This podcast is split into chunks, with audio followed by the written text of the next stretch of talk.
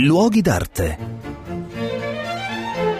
Un cordiale saluto da Marco Carminati, sono a Roma e mi trovo in un quartiere particolare a nord della città dove c'è un antico ponte, il Ponte Milvio. Questo è davvero uno dei più antichi ponti che varcarono il, il, Tevere, detto anche Ponte Molle o Ponte Mollo, perché essendo il ponte più a monte del Tevere, era il primo a ricevere le piene, quindi andava a mollo letteralmente. Questo ponte, dicevo, è molto antico, sì, addirittura le prime notizie risalgono al tempo della seconda guerra punica, siamo nel 200 a.C., quando c'era probabilmente una struttura eh, con dei piloni ed una struttura di legno, poi questa struttura venne ricostruita in muratura, lo sappiamo in, intorno al 110 a.C., e poi eh, di questo grande ponte eh, si persero un po' le tracce storiche fino a che divenne uno dei luoghi più famosi della storia antica, perché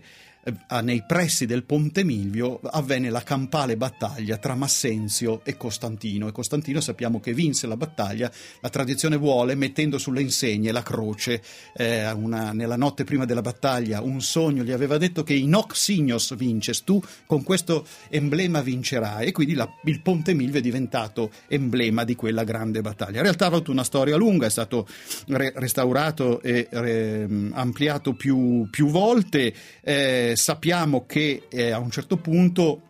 il Papa all'inizio mm, dell'Ottocento, Pio VII Chiaramonti, chiamò addirittura Giuseppe Valadier a ricostruirlo. Quindi è un ponte, tra, tra virgolette, d'autore e oggi noi lo vediamo nello stile eh, neoclassico. Garibaldi lo fece saltare per eh, impedire ai francesi di correre in, in aiuto del Papa, ma quando il Papa tornò, Pio IX l'ha fatto ricostruire e naturalmente ci ha messo la statua di San Giovanni Nepomuceno, cioè il protettore dei ponti e delle alluvioni.